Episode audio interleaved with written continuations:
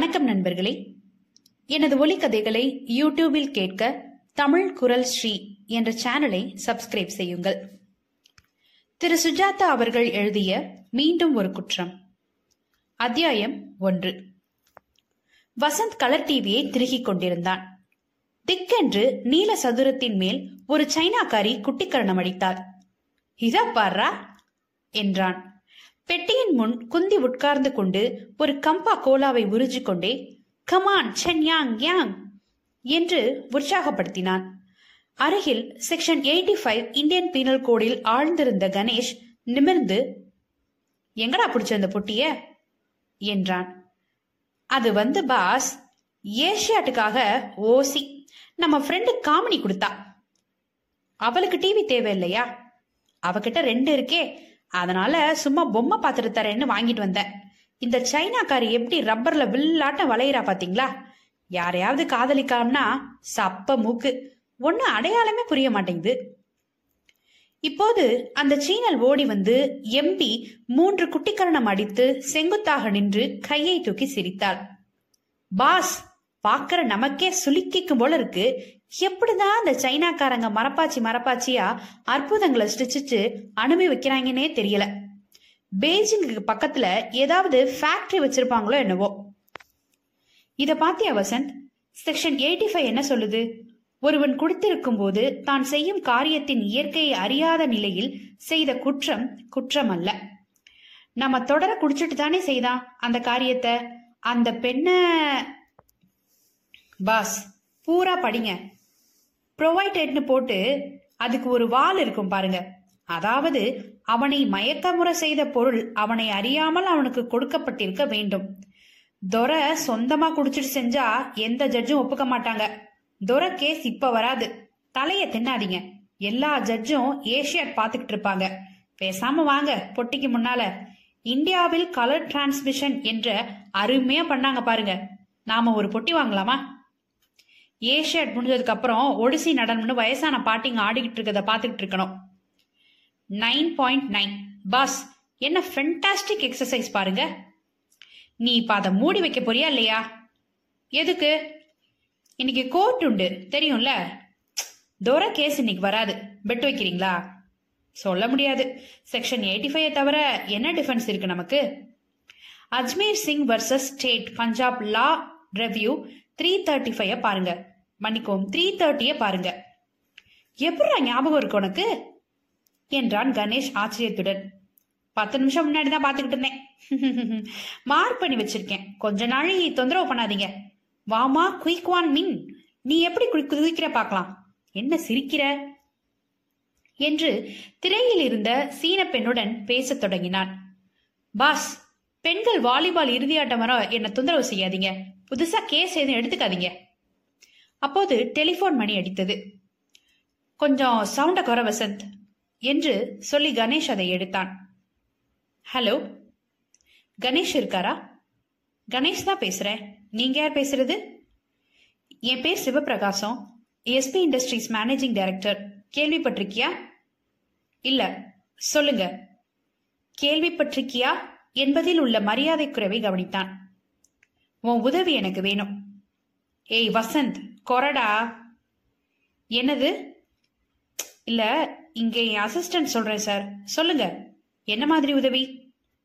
இங்க வா ஏன்? சொல்றேன். இங்கன்னா எங்க? என் வீட்டுக்கு நுங்கம்பாக்கத்துல ரயில்வே குவார்டர்ஸ் பக்கத்துல கோத்தாரி ரோடுன்னு இருக்கும்ல அங்க நிம்மதின்னு ஒரு வீடு இருக்கு.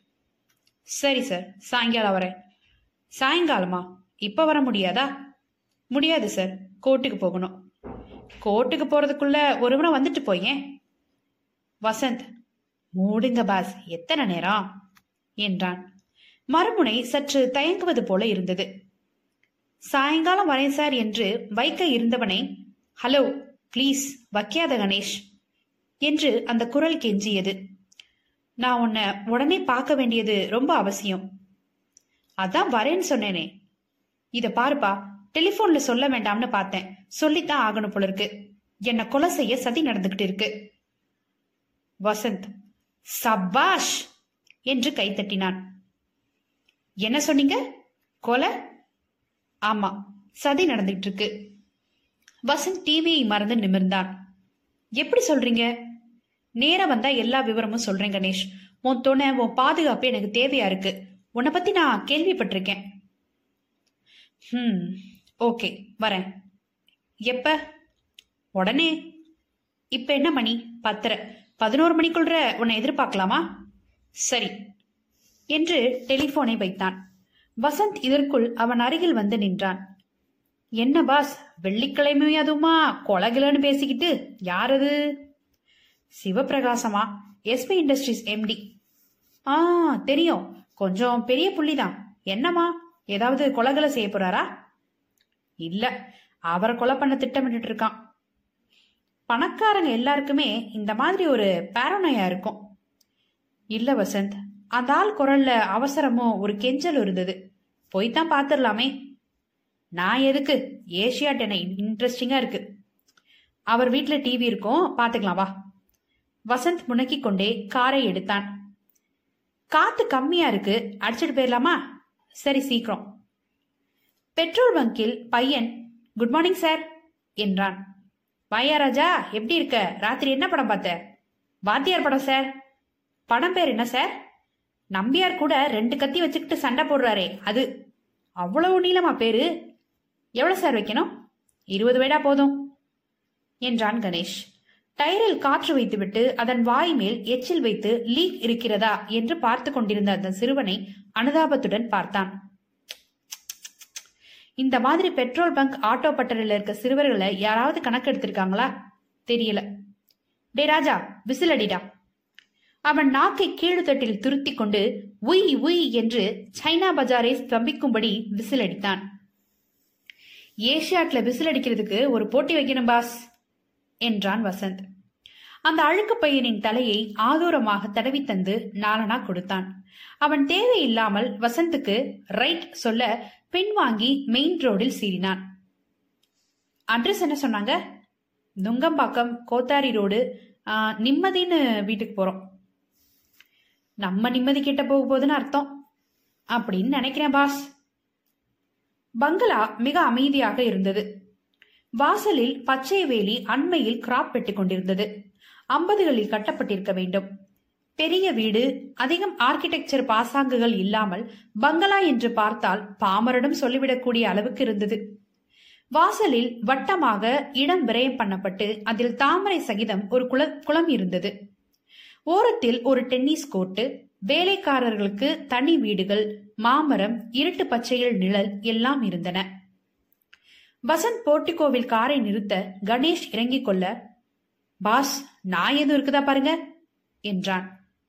இல்ல கொஞ்சம் தள்ளி பார்க் பண்ணிட்டு வா. வாசலில் காத்திருந்தார்கள். காலிங் பெல் எதையும் காணோம். ம் என்று கணைத்து பார்த்தார்கள். கேட்டில் இருந்து காவல்காரன் வந்தான். சாப் ஊபர் ஹே என்றான். கோன் சாஹிய ஏன்டா இந்திய வச்சுக்கிட்டு உயிரை வாங்குறீங்க? அவரைத்தான் மிஸ்டர் சிவபிரகாசம் தேரோ என்று சொல்லிவிட்டு பின்பக்கத்தில் சென்றான்.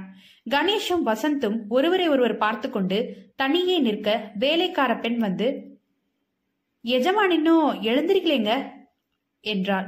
பேர் என்ன சொர்ணம். சொர்ணம்? கொஞ்ச நேரம் முன்னாடி எஜமான் தான் ஃபோன் பண்ணி எங்களை வரவழைச்சிருக்காரு. அங்க அவருக்கு அவருக்கு தகவல் சொல்லு.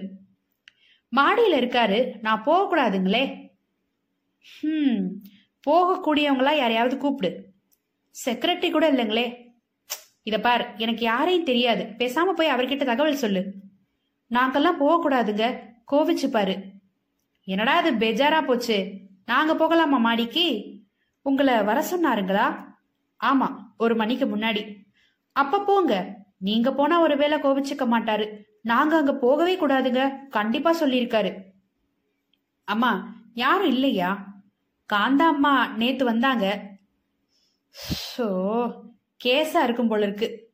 வாங்க பாஸ் மேலே போகலாம். நம்ம ஒருத்தரும் ஹவுஸ் பிரேக்கிங்க்கு அரெஸ்ட் பண்ண போறதில்ல. வாங்க. இடம் கொஞ்சம் ஸ்பூக்கியா இருக்குது. சாட்டுப்புட்டுன்னு வந்த காரியத்தை முடிச்சுட்டு போயிடலாம் hello mister Sivaprakasam? Mister Sivaprakasam? என்று சொல்லிக்கொண்டு உள்ளே நுழைந்தான். கணேஷ் கொஞ்சம் தயங்கினான். அதன் பின் தீர்மானித்தவன் போல சரி என்றான். படிகள் நல்ல தேக்க மரத்தில் இருந்தன. காலடிகளை மழுப்புவதற்கு கார்பெட் போட்டிருந்தாலும் அந்த இடத்து மௌனத்தில் அவர்கள் அடிப்பதிப்பது கேட்கத்தான் கேட்டது. மேலே ஏற அந்த மான் தலை செத்த கண்கள் செத்த கண்களுடன் அவர்களை நேராக பார்த்தது. கதவு சாத்தி இருந்தது உள்ளதான் இருக்காரா? என்று கீழே சைகை காட்டி கேட்டான் வசந்த். ஆமாங்க. கதவை தட்டி பார்த்தான். கெட்டியான மரக்கதவு. உள்ளே கேட்டிருக்காது. கதவை தள்ளி பார்க்க அது திறந்து கொள்ள உள்ளே சென்றனர். பெரிய ஹால் போல இருந்தது. நடுவே ரத்தின கம்பளம் விரித்து அதன் மேல் மேசை வைத்து அதன் மேல் புத்தகங்கள் இருந்தன. நான்கு புறத்திலும் வாசல்கள் தெரிந்தன. சுவர்களில் கண்ணாடி அலமாரிகள் அந்த வாசல்கள் நான்கு அறைகளுடன் தொடர்பு கொண்டு கொண்டிருப்பதாக தெரிந்தது. ஹாலில் யாரும் இல்லை. மிஸ்டர் சிவபிரகாசம்? யாரும் இல்லையா? என்னடா அது? தூங்குறாரா தெரியலையே. இப்பதானே டெலிபோன் பண்ணாரு. Hello Sivaprakasam sir? என்று அதட்டி கூப்பிட்டு பார்த்தான். அப்போது ஓர் அறைக்குள் டெலிபோன் மணி அடிக்கத் தொடங்கியது. அந்த ரூம் தான் போல இருக்கு வசந்த். வா. இருவரும் அந்த அறைக்கதவை திறந்து கொண்டு உள்ளே சென்றார்கள். அந்த அறையும் காலியாக இருந்தது. நிறைய சோஃபாக்கள் போட்டிருந்தன. டெலிபோன் ஓரத்தில் ஒரு இருக்கையின் அருகில் உயரமான படிப்பு விளக்கின் மடியில் இருந்தது.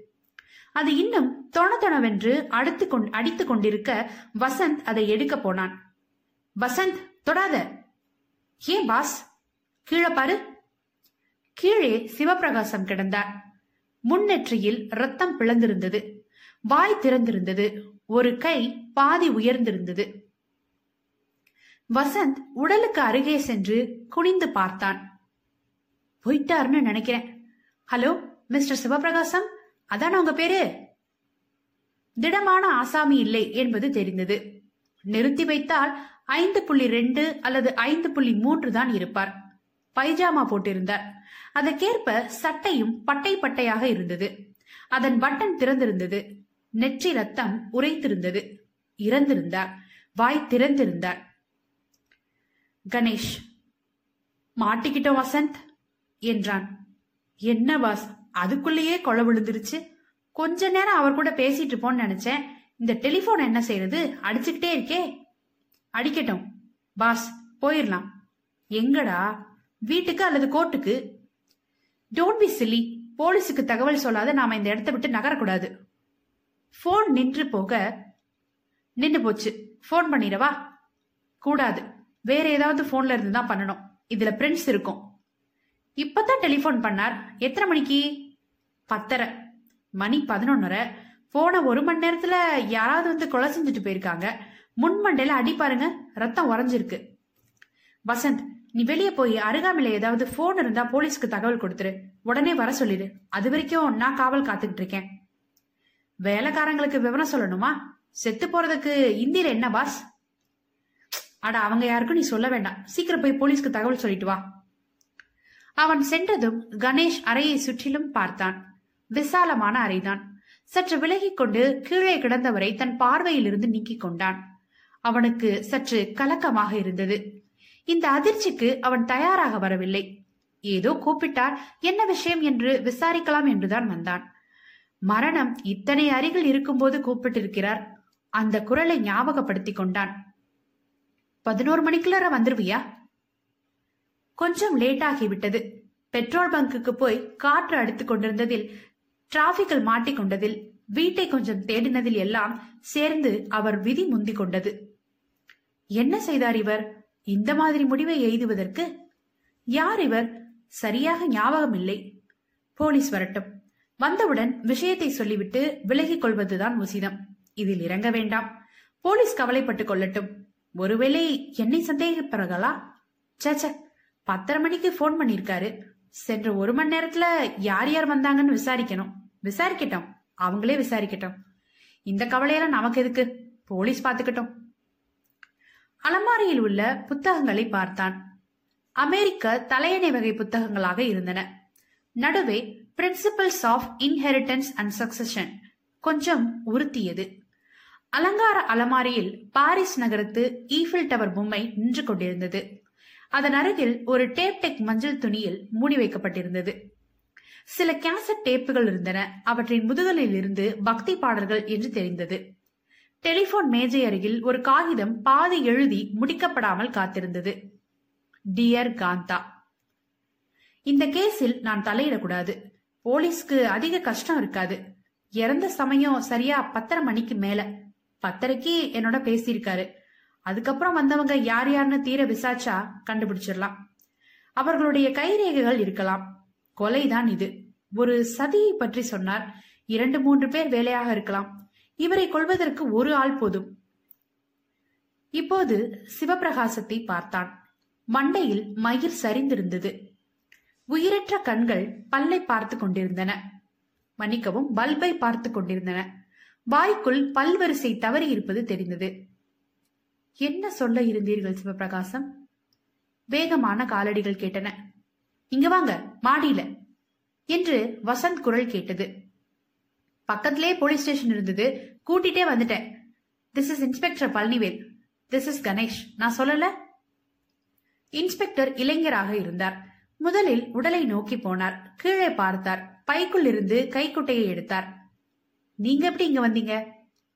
இவர் ஃபோன் பண்ணி வரவழைச்சாரு.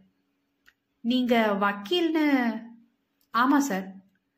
ஓஹோ ஃபோன் எத்தனை மணிக்கு வந்தது? சுமார் ஒரு பத்தரை இருக்கும். சரியா பத்தரை இருக்குமா? ஆமா ஃபோன்ல பேசுற போது இப்ப என்ன மணி? பத்தரை பதினோரு மணிக்குள்ள வான்னு சொன்னாரு. நீங்க எப்ப வந்தீங்க? பதினொன்றரை ஆயிடுச்சு. ஒரு மணி நேரத்துல நடந்திருக்கு. ம் சந்தேகமே இல்ல. ஸ்டேஷன்லயே ஒரு எஃப்ஐஆர் போட்டுக்கிறேன். மிஸ்டர் வசந்த் அதை நீங்க சைன் பண்ணிடணும் செஞ்சிடறேன் சார். வீட்ல வேற யாரும் இல்லையா? எங்களுக்கே தெரியாதுங்க. நீங்க எப்படி உள்ள வந்தீங்க? உண்மையை சொன்னா நேரம் நாங்களாவே வந்தோம். யாரும் இல்ல. திறந்த வீட்டில் நுழைஞ்சோம். வேலைக்காரங்க இருக்காங்களா? ஒரு கூர்க்கா ஒரு வேலை செய்யற பொம்பளைய பார்த்தேன். இன்ஸ்பெக்டர் கான்ஸ்டபிளை பார்த்து இத பாருங்க போய் அவங்க எல்லாரையும் கூட்டிட்டு வாங்க என்றார். மிஸ்டர் கணேஷ் நீங்க இருங்க. போயிடாதீங்க. அனுமதி இல்லாம எங்கேயும் போறதில்ல சார் இடத்த முதல்ல கொஞ்சம் பார்க்கலாம். நீங்க எதையும் தொட்டீங்களா? இல்லைங்க நீங்க வர்றதுக்காக காத்திருந்தேன். பழனிவேல் நிதானமாக சுற்றுமுற்றும் பார்த்தார். கையில் இருந்த நோட்டு புத்தகத்தை பிரித்து போட்டோக்காரங்க வர வரைக்கும் எதையுமே தொடக்கூடாது. இவருக்கு என்ன வயசு இருக்குங்கிறீங்க? ம் ஐம்பது சொல்லாம்ல. பைஜாமால இருக்காரு. தூங்கிட்டு இருந்தாருன்னு அர்த்தமா? இல்லைங்க எனக்கு ஃபோன் பண்ணியிருக்காரே. அதானே? பைஜாமாவில் ஃபோன் பண்ணியிருக்கான்னு வச்சுக்கலாம் என்றான் வசந்த் கையில மோதிரம் பட்டன் திறந்திருக்கு. பழனிவேல் மிகவும் நுட்பமாக குறிப்பெடுத்துக் கொண்டார். உடல் விழுந்து கிடக்கும் இடத்தை ஒரு ஸ்கெட்ச் போல வரைந்து கொண்டார். ஃபுட் மார்க் எதுவும் பாத்தீங்களா கார்பெட்ல அவ்வளவு தெளிவா தெரியலங்க. ரத்தம் சிந்தி உறைந்ததை கவனித்தார். கதவருகில் அழுகை சப்தம் கேட்டது. அந்த வேலைக்காரி சொர்ணம் வாயை புடவை தலைப்பால் மூடிக்கொண்டு ஐயோ போயிட்டீங்களே ஏசமா என்று குலுங்கி அழுதாள். சாப் கியாவா? என்று கண்களில் பயத்துடன் காவல்காரன் கேட்டான். இத பாரு கூவாத. ஆபீசர் கேள்வி கேட்பாரு பதில் சொல்லணும். ஐயோ எனக்கு ஒண்ணு தெரியாதுங்க. இந்த ரூமுக்கு வந்ததே இல்ல. இவங்க ரெண்டு பேர் தான் வந்தாங்க. எசமா கூப்பிட்டு சார்னு. கான்ஸ்டபிள் அந்த பொண்ணை அப்புறம் விசாரிக்கலாம். ஏஎஸ்பிக்கும் டிஎஸ்பிக்கும் ஃபோன் பண்ணிருக்கேன் அவங்க வருவாங்க. வாசல்ல காத்திருங்க. என்ன சொல்லி உங்களை வரவழைச்சாரு? கணேஷ் சுதாரித்து கொண்டு அவரு ஒரு மாதிரி பயத்துல இருந்தாரு. அவரை கொல்ல சதி திட்டம் ஏதோ இருக்கிறதா சொல்லி என்னை வரவழைச்சாரு. ஓஹோ என்ன சதின்னு விவரம் சொன்னாரா? சொல்லல. வீட்டுக்கு வா சொல்றேன்னாரு. ஆனா அதுக்குள்ள நீங்க வந்து பார்த்தப்ப இறந்திருந்தாரு இல்லையா? ஆமாமா நிச்சயமா. இவரை முன்னாடியே தெரியுமா உங்களுக்கு? இல்லைங்க மொத தடவை இப்பதான் பாக்குறோம் இன்ஸ்பெக்டர் கீழே இருந்து சிறிய பித்தானை ஜாக்கிரதையாக எடுத்தார். மேலதிகாரிகள் வந்துவிட அவர் உடனே வாயில் பக்கம் போய் அவர்களை கலைக்க கலைக்கச் சென்றார். வசந்த் கணேஷை பார்த்து பாஸ் கொஞ்சம் இழுபறி எப்ப விடுவாங்க? என்றான். ஸ்டேட்மெண்ட் கொடுத்துட்டு போயிட வேண்டியதான் காந்தா யாரு? ஆரம்பிச்சிட்டியா? யாரா இருந்தாலும் இதுல நாம தலையிடுறது இல்லைன்னு தீர்மானிச்சிட்டேன். கேஸ் கொஞ்சம் இன்ட்ரெஸ்டிங்கா இருக்கும் போல இருக்கு பாஸ் சாயங்காலத்துக்குள்ள அரெஸ்ட் பண்ணிடுவாங்க பாரு. என்னவா இருக்கும்? ஏதாவது லீகசி தகராறு. இவர் குடும்பத்தை விசாரிச்சா குடும்பமே கிடையாதான் ஏறக்குறைய. ஓஹோ யார் சொன்னா? சொர்ணத்தை விசாரிச்சேன். அந்த காந்தா தான் வருவாளாம். தனியா இருந்திருக்கார் போல இருக்கு. சொர்ணம் சொன்னாலா? ஆமா பாஸ் நல்ல கட்டை. இந்த சொர்ணம் அஞ்சலை இதெல்லாம் விட மாட்டியே. எனக்கு என்னவோ கூர்க்கா மேல சந்தேகமா இருக்கு. மிஸ்டர் கணேஷ்? எஸ் ஏசிபி கூப்பிடுறாரு. அசிஸ்டன்ட் கமிஷனர் சற்று நேர்த்தியாக மீசை வைத்திருந்தார். கண்களில் புன்சிரிப்பு இருந்தது. தோற்றத்தில் கூர்க்கிக்காரர் போல ஒரு விதமான ராணுவத்தனம் இருந்தது.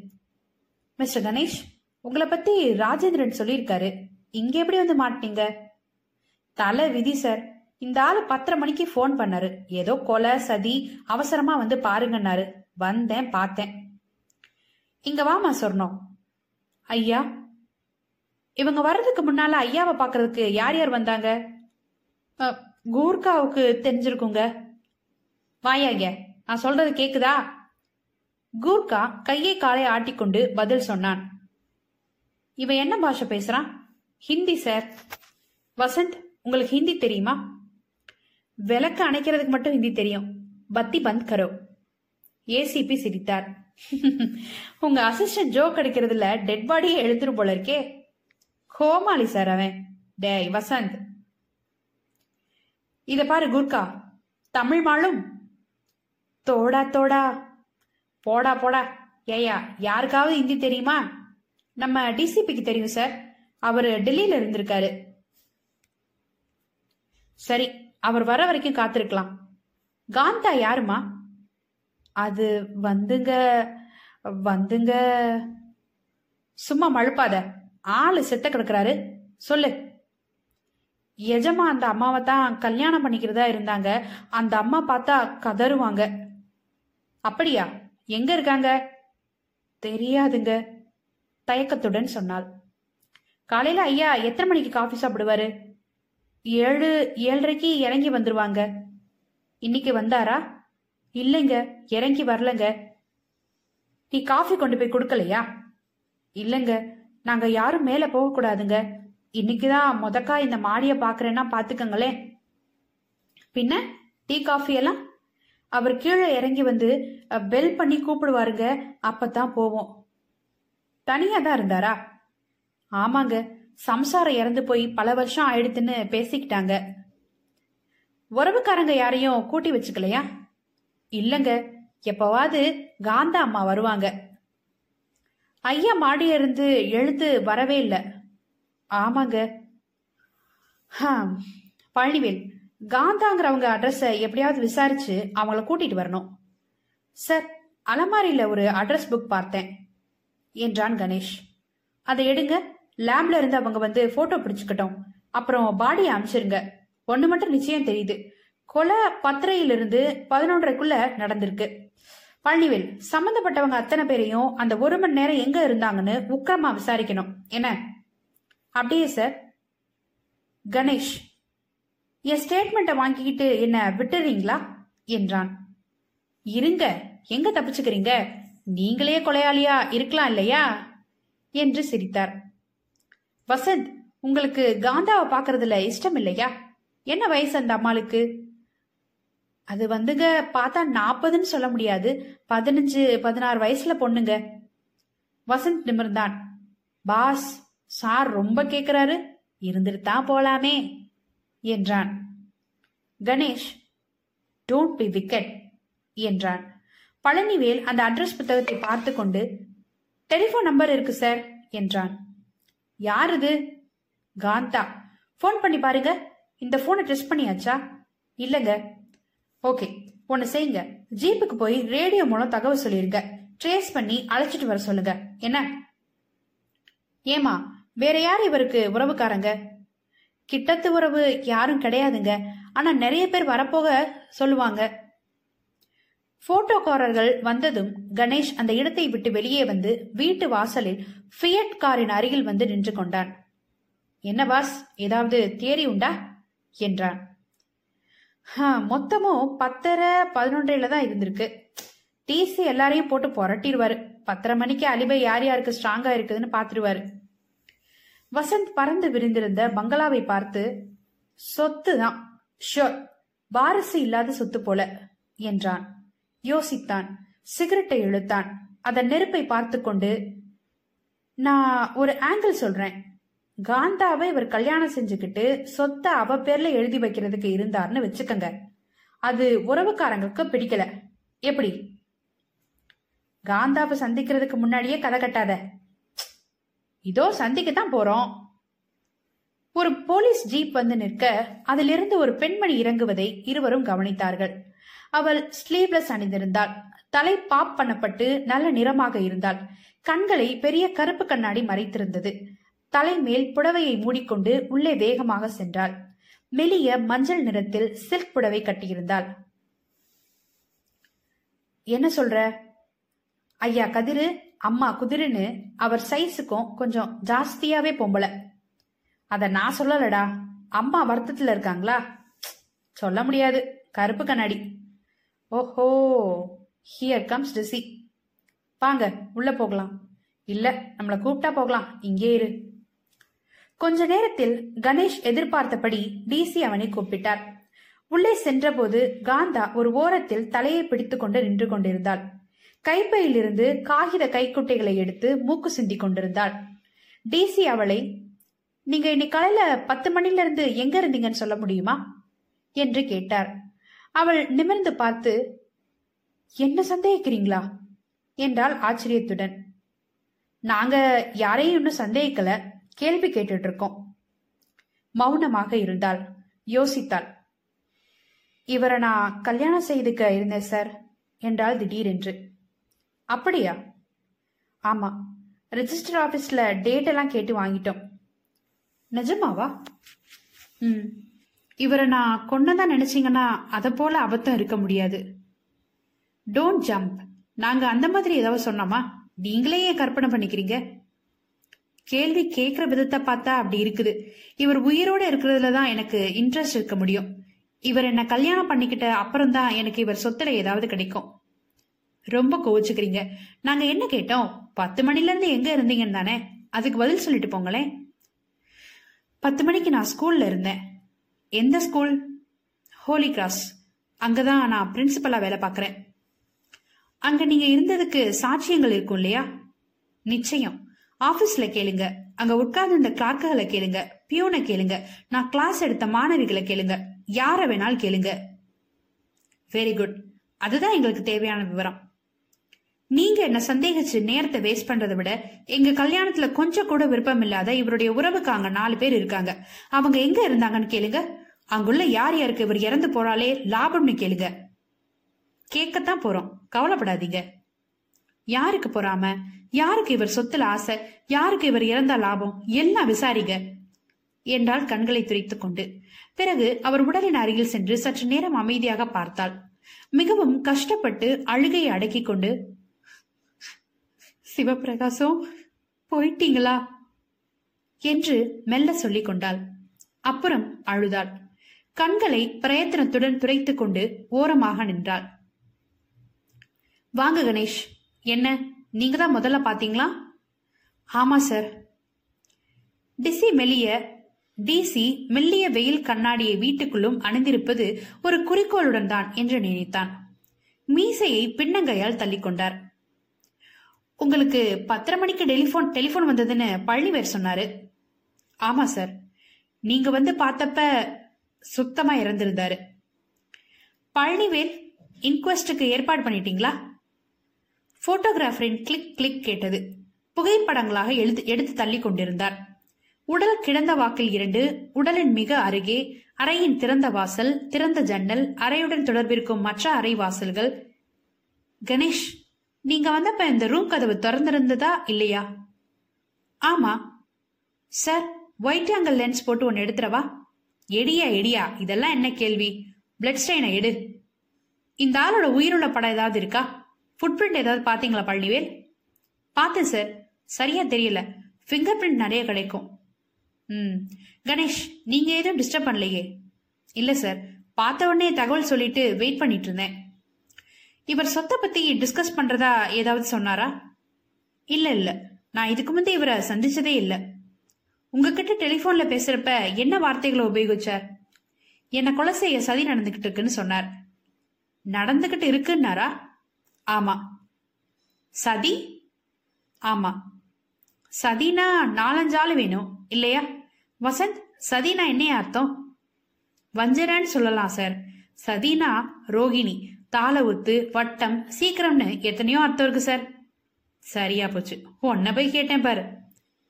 சதினா ரெண்டு மூணு ஆள் செய்யறதுன்னு சொல்லிட முடியாது. சரிகாரன்னு ஒருமை கூட வருது இல்லையா? இந்த ஆளுக்கு உறவுக்காரங்க நாலு பேர் இருக்காங்க. நாலு பேரும் இவருடைய லிமிடெட் கம்பெனியில டைரக்டர் சார் என்றாள் காந்தா. அப்படியா? நாலு பேரும் எங்க இருந்தாங்கன்னு விசாரிச்சுட்டா போகுது. எல்லாரும் வருவாங்க பாருங்க. கம்பெனிக்கும் தகவல் போலையா? போயிருக்குது. அருணாச்சலம் அருண்னு கூப்பிடுவாங்க. அவரை முதல்ல விசாரிங்க. அவருக்கு தான் ரொம்ப கோபம். எதுல?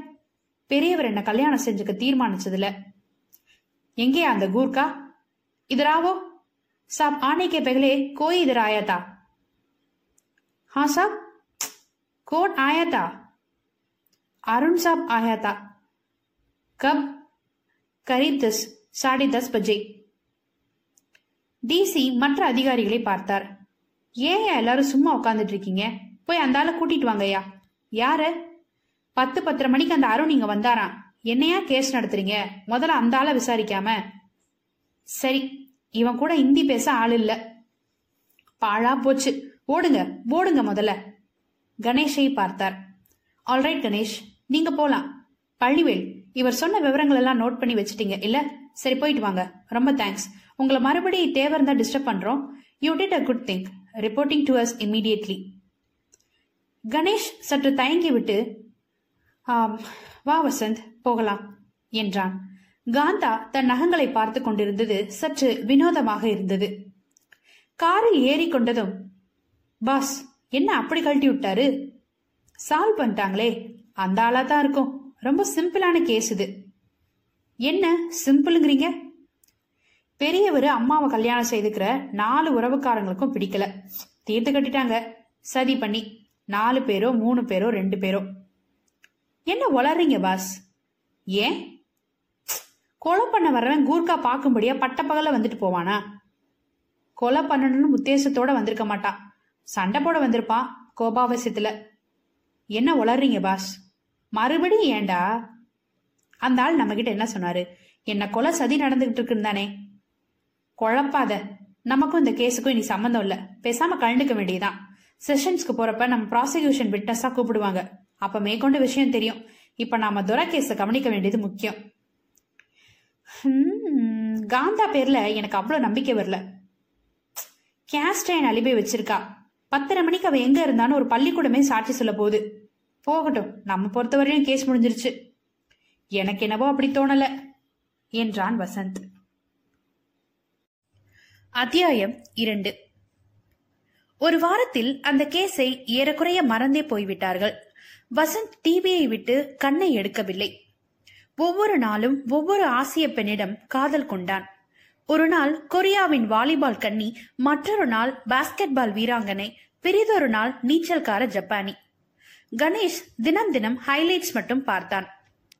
எம்என் ஸ்ரீனிவாஸ் புத்தகத்தை பார்த்து முடித்து விடுவது என்று அதை படுக்கைக்கு பக்கத்திலேயே வைத்திருந்தான். அவ்வப்போது சிவபிரகாசத்தின் உயிரற்ற பார்வை கொஞ்சம் கொஞ்சம் உறுத்தும். கொஞ்ச நாட்களில் அதுவும் விலகிவிட்டது. ஒரு ஞாயிறு அன்று செங்கல்பட்டு போய் வந்தான். வசந்த் தண்ணீர் சேகரிக்க புதுசாக ஒரு பிளாஸ்டிக் பக்கெட் வாங்கி கொண்டான். ஒரு முறை இரண்டு பேரும் பாரிமுனைக்கு போய்விட்டு திரும்பி வந்தபோது டெலிபோன் ஒழித்துக் கொண்டிருந்தது. Ganesh? Mister Ganesh. Yes. Hello? Hello? கணேஷ்க்கு மறுமுனையில் கேட்கும் சப்தம் முதலில் புரியவில்லை. கொஞ்சம் கவனித்து கேட்டதில் அந்த ஆள் அழுது கொண்டிருக்கிறான் என்பது தெரிந்தது. என்ன பாஸ் யாரோ அழறாங்க. ஹலோ மிஸ்டர் டெலிபோன்ல எதுக்கு அழறீங்க? என்ன வேணும்? சொல்லுங்க. உங்க உங்க உதவி. என்று விசும்பர்களுக்கு இடையில் கேட்டது ஆண் குரல். நீங்க யாரு? முதல்ல சொல்லுங்க. அருணாச்சலம். அருணாச்சலம்? ஓ எஸ் கேள்விப்பட்டிருக்கேன். அந்த சிவபிரகாசம் கேஸ் என்ன என்ன அரெஸ்ட் பண்ண போறாங்க சார் எதுக்கு? பெரியவரை கொலை பண்ணேனா? அப்படியா?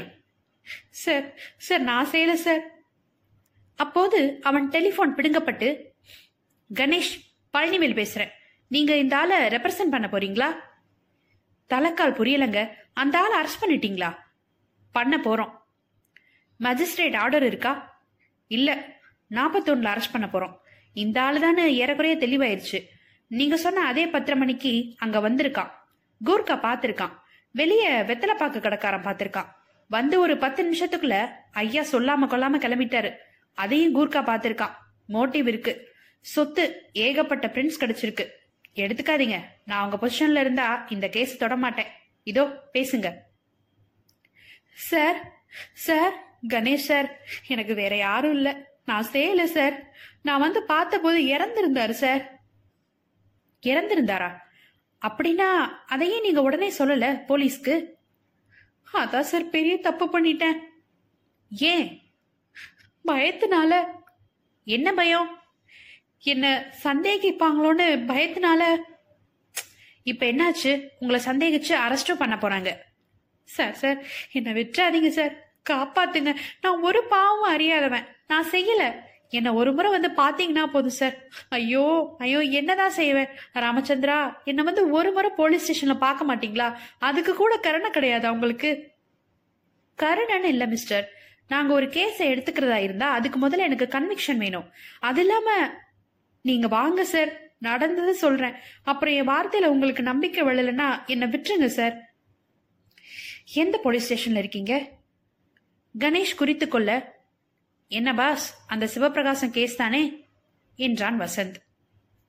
ஆமா. அந்த அருணாச்சலத்தை அரெஸ்ட் பண்றாங்க. அது குய்யோ முறையோன்னு கூப்பாடு போடுது. நாம அவனுக்கு உதவி செய்யணுமா? என்ன சொல்ற? உங்களுக்கு என்ன தோணுச்சு? கூவி கூவி அழறான் ஆளு. எத்தனை கொலகாரங்க அழுது பார்த்துருக்கோம். நான் கேஸை எடுத்துக்கிறதுக்கு சொல்லல. போய் பார்க்கலாமேன்னு தான். போலீஸ்காரங்க என்ன சொல்றாங்க? அவங்க கடமையை செஞ்சிருக்காங்க. பழனிவேல் முடிஞ்சு போன கேஸாவே பேசுறாரு. பையன் நல்லா மாட்டிக்கிட்டு இருக்கான்னு தெரியுது. சரி வாங்க போய் பார்க்கலாம். என்னடா திடீர் தீர்மானம்? காந்தா அம்மாவை இன்னும் கொஞ்சம் விசாரிச்சு பார்க்கலாமேன்னு தான் ம் ம். காந்தா அம்மாவையா? அல்லது அந்த அம்மா பொண்ணையா? என்ன வயசு? பதினஞ்சுன்னு ஞாபகம். ச்சே ச்சே அன்னைக்கு அந்த அம்மா பேசுனதுல என்னவோ செயற்கையா இருந்தது. Something wrong. அவளை ஒன்றும் செய்ய முடியாது. பத்தரை மணிக்கு ஸ்கூல்ல இருந்திருக்கா. நான் அவ கொலை பண்ணதா சொல்லல பாஸ் என்னவோ செட்டப்பு வாங்க நம்ம அழுமூஞ்சிய பார்க்கலாம். என்ன? காவல் நிலையம் அமைதியாக இருந்தது. அருணாச்சலத்தின் அழுகுரலை தவிர யோ இந்த மாதிரி பூ பூன்னு அழுதா பல்லெல்லாம் பேத்துருவேன் என்று கான்ஸ்டபிள் அதட்ட கணேஷை பார்த்ததும் அழுகை பலமாகிவிட்டது. எங்கே இன்ஸ்பெக்டர்? வெளியே போயிருக்காருங்க. ஏதோ பொதுக்கூட்டத்தில் தகராறு. நீங்க உட்காருங்க.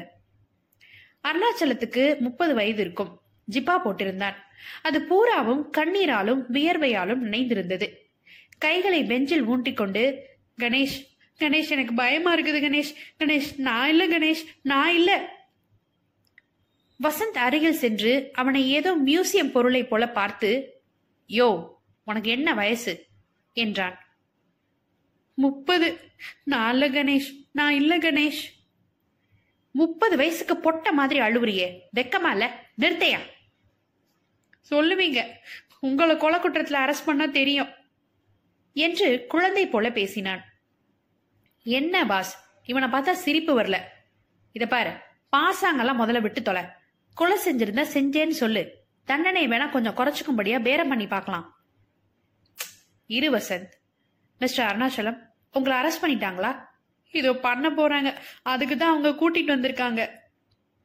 சரி என்ன நடந்தது அன்னைக்கு? சொல்லுங்க. காலையில நான் சிவா சாரை பார்க்க வீட்டுக்கு போனது நெசந்தாங்க. சிவா சார்?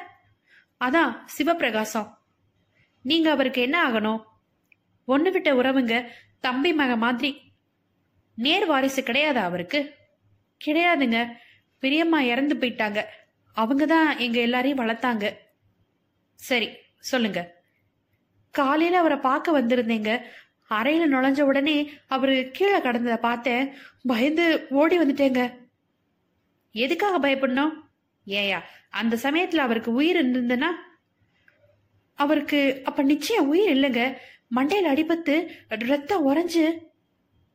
இத பாரு ராத்திரி வேலையில அந்த வர்ணல் எல்லாம் வேண்டாம். சரி டெட் பாடிய பார்த்த. பேசாம போலீஸ்க்கு சொல்ல வேண்டியதானே பயந்துட்டேன் சார். பயந்துட்டேன். ராத்திரி தான் பெரியவர்கிட்ட பெருசா சண்டை போட்டுட்டு வந்திருக்கேன். எல்லார் முன்னிலையிலும். உடனே என்னதான் சந்தேகப்படுவாங்கன்னு பேசாம போயிடலாம்னு வந்துட்டேன் சார். என்ன பைத்தியக்காரத்தனம். கூர்க்கா பார்த்துருக்க மாட்டானா? அவன் பார்த்ததை நான் கவனிக்கல. என்னை யாரும் பார்க்கலன்னு நினச்சிக்கிட்டு பேசாம எதுக்கு பம்புன்னு வந்துட்டேன் சார். இதான் சார் நடந்தது. சரி பம்புல மாட்டிக்கிட்டீங்க. இது யாரு? ஓரத்தில் மூக்கு நுனி சிவந்து ஒரு பெண் உட்கார்ந்திருந்தாள். சுமார் பதினைந்து வயசு இருக்கும். தங்க சார். பேர் என்னம்மா? என்றான் வசந்த். அனு என்றாள். அனு ஏன் அழற? அண்ணா அண்ணா அண்ணாவை ஜெயில போட போறாங்க. கவலைப்படாத அண்ணாவை நாங்க காப்பாத்துறோம் என்று அவளை கன்னத்தில் தடவி கொடுத்தான். வா நீ எல்லாம் போலீஸ் ஸ்டேஷன் வரக்கூடாது. வசந்த் தன் கைக்குட்டையை எடுத்து உதறி அவள் கண்ணீரை துடைப்பதை கணேஷ் கவலையுடன் பார்த்து கொண்டிருந்தான். சார் அண்ணாவை ஜெயில போட போறாங்களா சார்? எவன் போடுறான்? பாத்துடலாம். ஏய் வசந்த். பாஸ் இந்த ஆளை இன்னும் அரெஸ்ட் பண்ணலல்ல. எதுக்கு போலீஸ் ஸ்டேஷன்ல இருக்கணும்? வாயா அருண் வீட்டுக்கு போகலாம். அங்க வந்து கூட்டிட்டு போகட்டும். வசந்த் வெயிட் வெயிட் இவங்களுக்கு உரிமையே கிடையாது. வேணும்னா வந்து கூட்டிட்டு போகட்டும். பாரு உன்னையே அரெஸ்ட் பண்ணிடுவாங்க. அவர் வரட்டும். யாரு? பழனிவேல். அவர் வர்ற வரைக்கும் நாம காத்திருக்க வேண்டிய அவசியமே இல்லை. என்ன இங்க? என்று உள்ளே நுழைந்தார் பழனிவேல். வாங்க உங்களுக்காக தான் காத்துட்டு இருக்கோம். எதுக்கு? இவரை அழைச்சிட்டு போக. அழைச்சிட்டு போகவா? என்ன கணேஷ் நான் உங்ககிட்ட சொல்லலையா? இவரை அரெஸ்ட் பண்ண போறோன்னு magistrate order இல்லாமையா cognizable offence reasonable suspicion section forty ஒன்ல தள்ள போறோம். என்ன அஃபென்ஸ் மர்டர் என்ன தெரியாத மாதிரி கேக்குறீங்க? பழனிவேல் கொஞ்சம் தனியா வரீங்களா? என்று கணேஷ் அவரை தனியாக அழைத்து சென்றான். என்னங்க கணேஷ் அந்த ஆள் அலறான்ட்டு உங்களுக்கு பச்சாதாமம் வந்துருச்சா? எல்லாம் பொய் தெரியும்ல. ரீசனபிள் டவுட் இருந்ததுன்னா சரி. டவுட்டா நிச்சயம் இந்த ஆள் தான் எப்படி சொல்றீங்க? இவன் சொன்னதெல்லாம் முன்னுக்கு பின் மொரணா இருக்கு. இவனை வீட்டுல வச்சு பிடிச்சோம். எங்கேயோ அவசரமா கிளம்பிக்கிட்டு இருந்தாரு ஐயா. பிடிச்சு இன்ட்ராகேஷன் கொண்டு வந்துட்டோமா? எப்பயா அங்க போனேன்னு கேட்டப்ப முதல்ல அங்க போகவே இல்லைன்னு சாதிச்சான். கூர்க்கா உன்னை பாத்திருக்காருன்னு சொன்னா மெல்ல போனேன்னு ஒப்புத்துக்கிறான். சரி என்னடா பார்த்த? அந்த ஆள் செத்து கிடந்தத பார்த்தேன்னா? ஏன்டா போலீஸ்க்கு சொல்றேன்னா பயந்துட்டேங்கிறான். ஏன்டா பயம்னா நேத்து அந்த ஆளோட சண்டை போட்டுட்டேன். அதால என் மேல சொல்லிடுவாங்களோன்னு பயம். இப்படி சுத்தி வளைச்சு ஒரு காரணம் சொல்றான். சரி எத்தனை மணிக்கு அந்த ஆள் இறந்து கிடந்ததை பார்த்தேன்னு கேட்டா மாட்டிக்கிட்டான். ஒன்பதரை மணியா. பத்தரை மணிக்கு அந்த ஆள் டெலிஃபோன்ல பேசியிருக்காரு கணேஷ் கிட்டனா உடனே சரியா டைம் ஞாபகம் இல்ல. பத்தரை மணியா கூட இருக்கலாம்ங்கிறான். சொன்னதெல்லாம் மாத்திக்கிட்டே போனான். இவனுக்கு மோட்டிவ் இருக்குதா? நிச்சயம் இருக்குது. பெரியவர் சொத்து இவங்களுக்கு தான் வரணும். இருக்கிறதுக்குள்ளேயே கிட்டத்து உறவு வந்தான் கணேஷ் கன்னத்தை சொரிந்து கொண்டு தூரத்தில் அருணாச்சலத்தை பார்த்தான். பெஞ்சில் உட்கார்ந்து கொண்டு அவன் தன் உள்ளங்கையை பார்த்து கொண்டிருக்க வசந்த் அவன் தங்கையை முதுகில் தடவி கொண்டிருந்தான். அவன் சொன்னது ஒண்ணு கூட நேரா இல்ல. அரஸ்ட் பண்ணி அரஸ்ட் பண்ணி கொஷன் பண்ணிடுங்கன்னு டிசி சொல்லிட்டாரு. வசந்த் இங்க வா. வசந்த் அந்த பெண்ணிடம் ஏதோ சொல்லிவிட்டு வந்தான். வசந்த் ஒரு பெயில் அப்ளிகேஷன் போட்டு இந்த ஆளை ரிலீஸ் பண்ணிக்கிட்டு. போட்டுட்டா போகுது. சார் நீங்க அரெஸ்ட் பண்றதா இருந்தா உடனே பெயில ரிலீஸ் பண்ணி ஆகணும். ஷியூரிட்டி எவ்வளோன்னு சொல்லுங்க. பாருங்க இந்த ஆளு செஞ்சது நான் பெயிலபிள் அஃபென்ஸ் வசந்த் பழனிவேல் அருகில் சென்று சார் நீங்களும் ரொம்ப தோஸ்த். நாங்க கொஞ்சம் ஒழுங்கா லா படிச்சவங்க. செக்ஷன் ஃபோர் தேர்ட்டி சிக்ஸ் என்ன சொல்லுது? என்றான். என்ன சொல்லுது? செக்ஷன் ஃபோர் தேர்ட்டி சிக்ஸ் தெரியாது. உங்களுக்கெல்லாம் பழைய செக்ஷன் தான் சொல்லி சொல்லி தந்திருப்பாங்க போல. இல்ல? பழைய செக்ஷன் ஃபோர் நைன்டி சிக்ஸ் அது ஒரு ஆளை other then a person accused of non bailable அஃபென்ஸ்னு சொல்லுது. அப்ப இந்த ஆளை நீங்க சந்தேகத்தின் பேர்ல அரெஸ்ட் பண்ண போறீங்க. இன்னும் இவன் பேர்ல அக்யூசேஷன் இல்ல. பெயில் கூட இல்லாம பர்சனல் பாண்ட் வாங்கிட்டு ரிலீஸ் பண்ணலாம். அதுக்கு உங்களுக்கு பவர் இருக்குது. என்றான் கணேஷ். நீங்க சொல்றதெல்லாம் பெயிலபிள் அஃபென்ஸ்க்கு தான் யா கொலை குற்றம் நான் பெயிலபிள் கொலை குற்றம் செய்ததா சந்தேகப்படுறது பெயிலபிள் கல்கட்டா ஹைகோர்ட்ல ஒரு கிளாசிக் ஜட்ஜ்மெண்ட் இருக்குது. என்னங்க போட்டு குழப்புறீங்க? குழப்பம் ஒன்றும் இல்லை. பழனிவேல் உங்களுக்கு இவனை கைது பண்றதுக்கு அவசரமா? அப்படி ஒன்றும் இல்லை. நாளைக்கு சாயங்காலம் வரைக்கும் காத்திருக்கலாம் இல்லையா? ஏசிபியை கேட்கணும். ராத்திரி கஸ்டடியில் வச்சுக்கிட்டு என்ன செய்ய போறீங்க?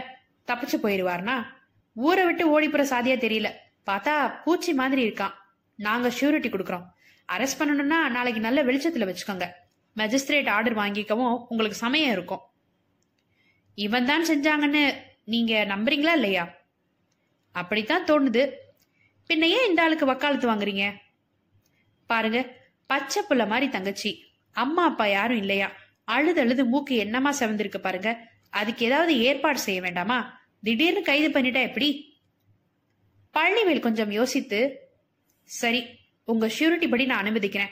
நாளைக்கு சாயங்காலம் ஆளை கொண்டு வந்து விட்டுருங்க என்றார். வாரண்ட் ஆஃப் அரெஸ்ட் தயாரிச்சு வச்சுக்கிறது உத்தமம் என்றான் வசந்த்.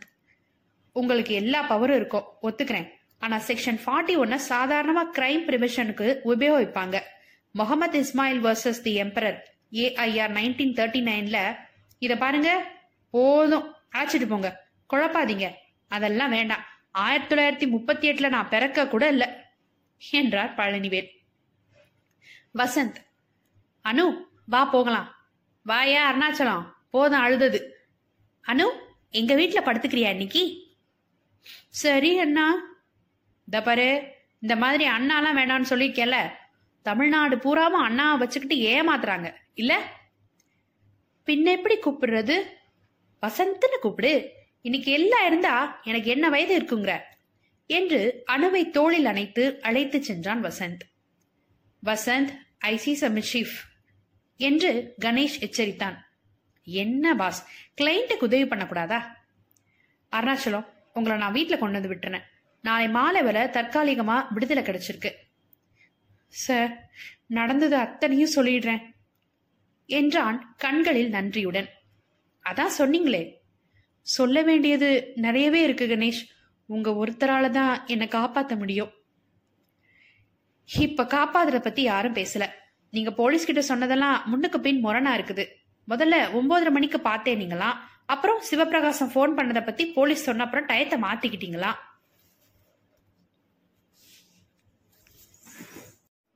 என்கிட்ட கெடியாரம் இல்லை சார். எனக்கு என்னமோ குத்து மதிப்பாக தான் டைம் ஞாபகம் இருந்தது. சிவா சாரை பார்க்க கிளம்புறப்ப ஒன்பதுன்னு எங்கேயோ மணிக்கூண்டில் பார்த்த ஞாபகம். கார்பரேஷன் கடியாரம் நின்று கூட போயிருக்கலாம். அதை வச்சுக்கிட்டு என்ன போய் குடஞ்சா? எப்படி சார்? நீங்கள் வந்தப்ப அவர் இறந்துருந்ததை பார்த்தீங்க. நிச்சயம். அதான் பயந்துக்கிட்டு ஓடி வந்துட்டேன். அவர் சொத்து உங்களுக்கு வருமா? அதை ஏன் கேட்குறீங்க அது ஒரே குழப்பம். அவர் சொத்து எது? சொந்த சொத்து எது? ஜாயிண்ட் ஃபேமிலியோடது எதுன்னு தகராறு இருக்கு. அதாவது எங்க எல்லாருக்கும் பொதுவா ஒரு தாத்தா அவர் பேரும் சிவபிரகாசம் தான். அவர் வச்சிருந்த லேண்டட் ப்ராப்பர்ட்டியை வித்து தான் இந்த எஸ்பி இண்டஸ்ட்ரீஸ் எல்லாம் வந்தது. முதல்ல சின்ன சிவபிரகாசம் தான் கர்த்தாவா இருந்தாரு. அப்புறம் ஆட்டை தூக்கி மாட்டில் போட்டு என்னென்னவோ செஞ்சு எல்லாம் எழுந்துதான்னு சொல்லிட்டாரு.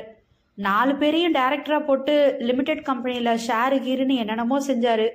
ஆரம்ப நாட்கள்ல கொஞ்சம் ஏமாந்துட்டோம். இப்ப தட்டி கேக்குறப்ப உங்களுக்கு பாத்தியதையே இல்ல.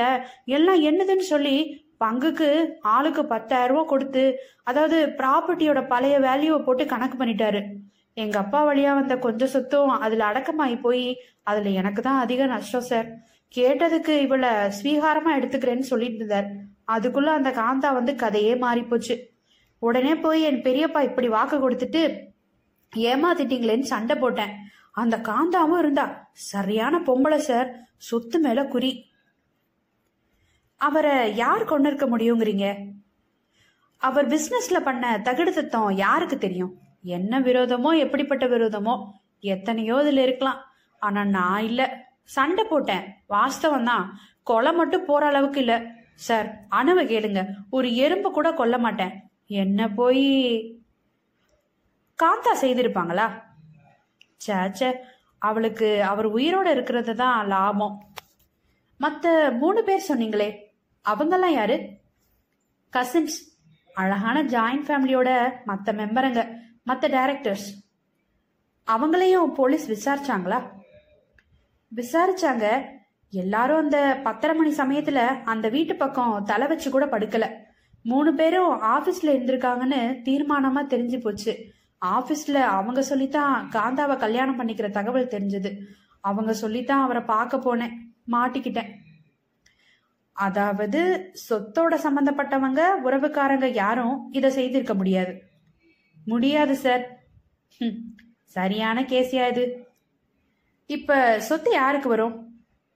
எங்க நாலு பேருக்கும் தான் வரும். அதுல என்ன சிக்கலோ யாரு கண்டது? எனக்கு சொத்து வேண்டாம். காரை ராயப்பேட்டை அருகில் அந்த வீட்டில் நிறுத்திய போது உள்ள வரீங்களா? என்றான் அருணாச்சலம். இல்ல நேரம் ஆயிடுச்சு கணேஷ் காரை கிளப்பி அது வேகம் பிடித்ததும் கேஸ் எடுத்துக்கிறதா தீர்மானிச்சிட்டீங்களா? என்றான் வசந்த். கணேஷ் மௌனமாக இருந்தான். அருணாச்சலத்தை பத்தி நீ என்ன நினைக்கிறீங்க? ஒண்ணுமே நினைக்கல. பார்த்தா இன்னசென்ட் மாதிரி தான் தெரியுது. சொல்ல முடியாது. அந்த ஆள் சொல்றது நிஜம்னு வச்சுக்கிட்டா என்ன ஆறது? ரொம்ப உதைக்கும். இந்த சினாரியோவை பாரு. பத்தரை மணிக்கு சிவபிரகாசம் நமக்கு ஃபோன் பண்றாரு. அதுக்கப்புறம் யாரோ அவங்க வரான் அல்லது வராங்க. சிவபிரகாசத்தை கொலை பண்ணிட்டு உடனே போயிடுறாங்க.